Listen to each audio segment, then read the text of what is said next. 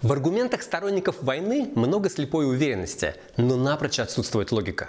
Воюем против НАТО. Украина сама себя обстреливает. На видео из Бучи оживали трупы. Каждый такой миф не выдерживает никакой критики и разоблачается на раз. Но в подобный бред по-прежнему верят многие россияне. Как будто они адепты какого-то особого антизападного культа. Это «Изнанка» Программа об обратной стороне событий. Меня зовут Паша Борисов. Сегодня разберемся, почему путинский режим выглядит как тоталитарная секта, воюющая за новый мировой порядок. Когда Дмитрий Песков говорит, что Россия не бомбит жилые дома, а я в это время вижу жуткие кадры из Днепра, или смотрю более ранние видео из Мариуполя, где танки с буквами Z бьют по многоэтажкам, кажется, что кто-то сошел с ума.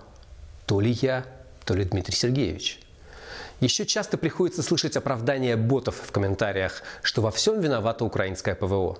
Но разве это меняет реальность? Нет, это ее подменяет. Если бы Россия не напала на Украину и не обстреливала Днепр, дом бы не разбомбили. И совершенно все равно, ПВО это или прямое попадание. Песков и боты в комментариях врут за деньги. Но есть люди, которые им верят. Почти у каждого из нас есть родственники и знакомые, которые на кухне вспоминают про угрозу НАТО и говорят штампами из телевизора. Логика их не проймешь. Пробовали. Такая фанатичная вера характерна для членов секты, причем вполне конкретного типа – миллинаристской. Миллинаристами называют людей, ждущих события, после которого все поменяется. Миллинаристами были ранние христиане – они ждали тысячелетия со дня рождения Христа и наступления Царствия Господнего. Миллинаристами можно назвать и большевиков. Неизбыточная вера в наступление коммунизма существовала вне законов логики и оправдывала что угодно, от запрета научных дисциплин до лагерей. В российской реальности секта воинствующих путинологов ждет победы над мифическим коллективным Западом. Ведь там по улицам ходят сразу 85 гендеров. Маму и папу отменили, есть только родитель номер один и родитель номер два. Люди лишены духовности, замерзают без российского газа и страдают от цензуры. Ну, не то, что в России, где свобода слова и даже не сажают на 7-8 лет, если войну войной назвать. Но может я ошибаюсь? Давайте разбираться, что делает секту сектой. Главный признак – это наличие лидера, чье мнение абсолютно и верно – чье указание превыше всего. И вот пример. Главный специалист Совета Федерации по Конституции Андрей Клишес прямо так и говорит про мобилизацию. Слова президента важнее любого закона. Раз Путин сказал, что она остановлена, значит остановлена. А что указа об этом нет, значения не имеет. Спасибо, господин сенатор. Перечитайте Конституцию, когда время будет. Там немного иначе полномочия президента описаны. Критиковать лидера в сектах запрещается. Но тут не работает аналогия, скажет кто-то. Путина спокойно можно ругать. Отвечу, да вы просто давно не заглядывали в Уголовный кодекс и закон об информации. В УК есть статья об оскорблении представителя власти, и президента в том числе. И ее, кстати, активно применяют. А с 2019 года Роскомнадзор имеет право блокировать сайты с оскорбительной для власти информацией и регулярно этим правом пользуется. По моим данным, в Роскомнадзоре даже трудятся такие специальные люди. Их работа – искать оскорбления Путина. Представляю, чего они насмотрелись, особенно сейчас. Так что и тут ставим галочку. Следующий признак секты – запрет на инакомыслие. Ну, тут все ясно. Начиная с 24 февраля 2022 года в России есть один пророк – говорящая голова Минобороны Игорь Коношенков. Что он выдал на брифинге? Истина – чего не говорил, ложь и фейки. И если Коношенков сказал, что Минобороны уничтожили больше хаймарсов и самолетов, чем у Украины когда-либо было, значит, так оно и есть. Минобороны уничтожает даже те виды вооружений, которых у украинской армии еще нет. Сомневаться в этом запрещено, оштрафуют и посадят. Не всех, избирательно, но в небывалых для современной России масштабах. Успешная секта заставляет выбирать между семьей и культом – Многие из вас наверняка поругались с родителями и другими родственниками из-за войны. И вот так вот оно и работает. Оправдание войны в рамках принадлежности к секте важнее, чем родственные связи. Тех, кто покидает секту, подвергают анафеме. И этот пункт выполняется. Любой, кто сомневается в истинности пути, выбранного Путиным, объявляется буквально врагом народа, даже если прежде был любимчиком. Напоминает карьерный путь Владимира Зеленского, еще недавно не вылезавшего из российского телевизора. Ну или Максима Галкина. Если ты против власти, ты либо еврей, либо пи***ц. Все, другого не дано. Ну, простите меня, я использую лексику. Либо еврей, либо пи***ц. Ну, в моем случае это удачное совпадение. Секта обязательно собирает деньги с паствы. И тут все сходится, ведь мы платим налоги. И не только. Сборы на снаряжение солдат тоже вполне вписываются в сектантскую логику. Люди иногда готовы последнее отдать ради мифической победы. Бенефициары этой секты тоже известны. Дворец Путина все видели, еще квартиры его любовниц можно вспомнить. Состояние его друзей, Ротенбергов, Ковальчуков и прочих, взялось не из воздуха. Это буквально наши с вами деньги, попиленные на госконтрактах. И новых членов путинологи тоже постоянно ищут. Иначе зачем нужна разветвленная система пропаганды? Через все доступные каналы она который год пугает россиян сказками о страшном Западе и мифических нацистах в Украине. Так что, как ни крути, секта. У них даже ритуалы специальные имеются. Путин, по данным издания «Проект», любит принимать ванны из экстракта рогов пятнистого оленя. По сути, купается в крови животных Именно так выглядят эти процедуры. Путину тщательно создают образ сверхчеловека. Он не ходит в туалет на своих многочасовых пресс-конференциях, никогда не демонстрирует слабости и тщательно скрывает любые сведения о своем здоровье и личной жизни. Ничего человеческого в нем уже не осталось, только божественное. Пантовые ванны своему боссу посоветовал Сергей Шойгу. Явно не последний человек в этой секте – Просто посмотрите на храм вооруженных сил, который он себе отгрохал, с хранящейся там фуражкой Гитлера. Она, кстати, не факт, что настоящая. И это многое говорит о характере путинского культа. Но самое главное в секте – это идеология – она довольно проста.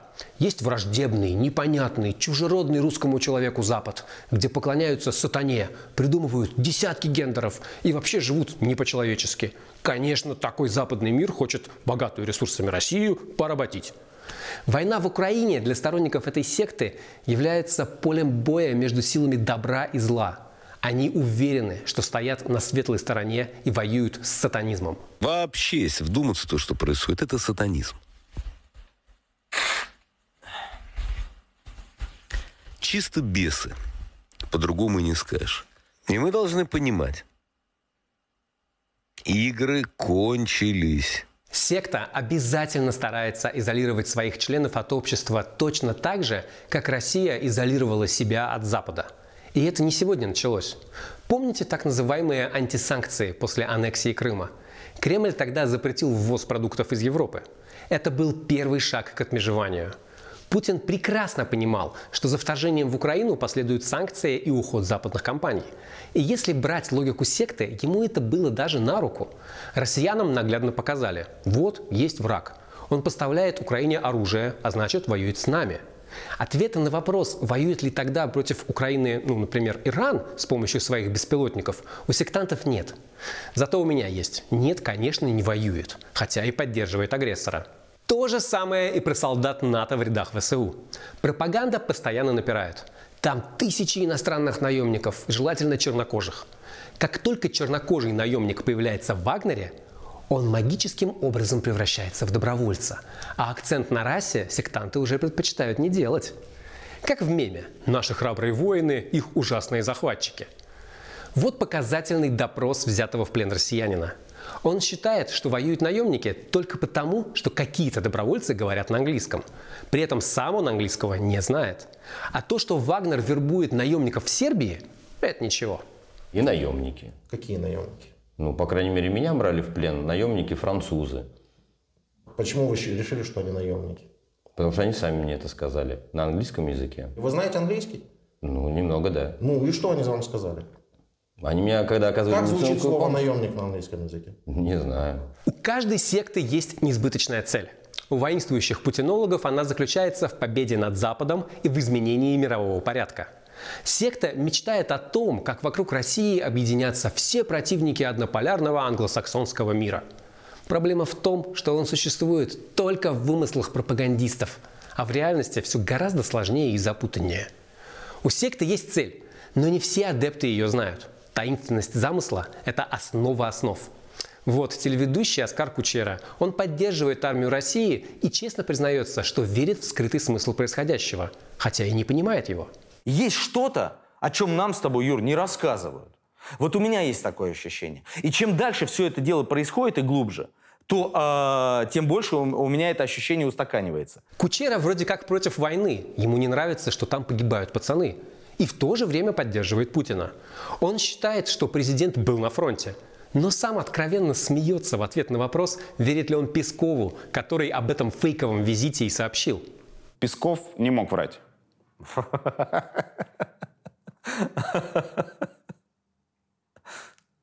Не кажется ли тебе, что... Ну что ты? Повторюсь, логики здесь нет. Есть только вера в своих. Потому что ото всех остальных секта тебя отрезает. В этом секты близки к фашизму. Его идеология строится на единстве нации и не допускает никаких других взглядов. Не зря ведь Путин постоянно цитирует философа Ивана Ильина, который открыто симпатизировал и Гитлеру, и Муссолини. Путин подчеркивает избранность россиян точно так же, как это делают лидеры секты. Что касается основной части, 99,9% наших граждан, наших людей, которые готовы все положить в интересах Родины. Здесь для меня э, как бы необычного ничего нет, но это просто лишний раз убеждает меня в том, что Россия особая страна. И э, у нас живут особые люди. Секта проникает во все сферы жизни человека. И в этом кремлевская власть действует более чем по-сектантски. Запрещает россиянам смотреть фильмы о геях. То есть буквально лезет к ним в постель. В реальности путинологов ЛГБТ просто не существует. И не только ЛГБТ. В мире Роскомнадзора нет самоубийств и наркотиков. Только розовые пони прыгают по облакам. Получается, нельзя смотреть и слушать то, что ты хочешь, говорить то, что ты хочешь. О праве на личное достоинство тоже лучше забыть. Ведь пытки в России – дело, к сожалению, обычное. Получать информацию из разных источников нельзя, по крайней мере без VPN. Достоин ли адепт гуманного обращения? Может ли он защитить себя в суде? И стоит ли вообще чего-то его жизнь? Это решает секта. И не по законам, а по принципу свой-чужой. Военкорам можно называть войну войной – да даже самому Путину можно. А муниципальный депутат Алексей Горинов получил за это 7 лет. Давайте подводить итоги. Особый путь, о котором постоянно говорит Кремль, это единственный ответ путинского режима на ситуацию в стране, где 17 миллионов человек живут за чертой бедности. Ненависть к Западу – это просто способ закрыть глаза на внутренние проблемы. Пропаганда объединяет народ не благодетелью, а войной, выдумывает несуществующие угрозы и убеждает россиян, что только Путин может их защитить. Нормальное государство заботится о своих гражданах, а не всеми силами делает их жизнь хуже ради удержания власти. Зато именно так работают секты. Отнимают деньги и близких ради своей выгоды. Так что другого вывода быть не может. Путинский режим – это секта. Меня зовут Паша Борисов. Это «Изнанка» – программа об обратной стороне событий. До новых встреч!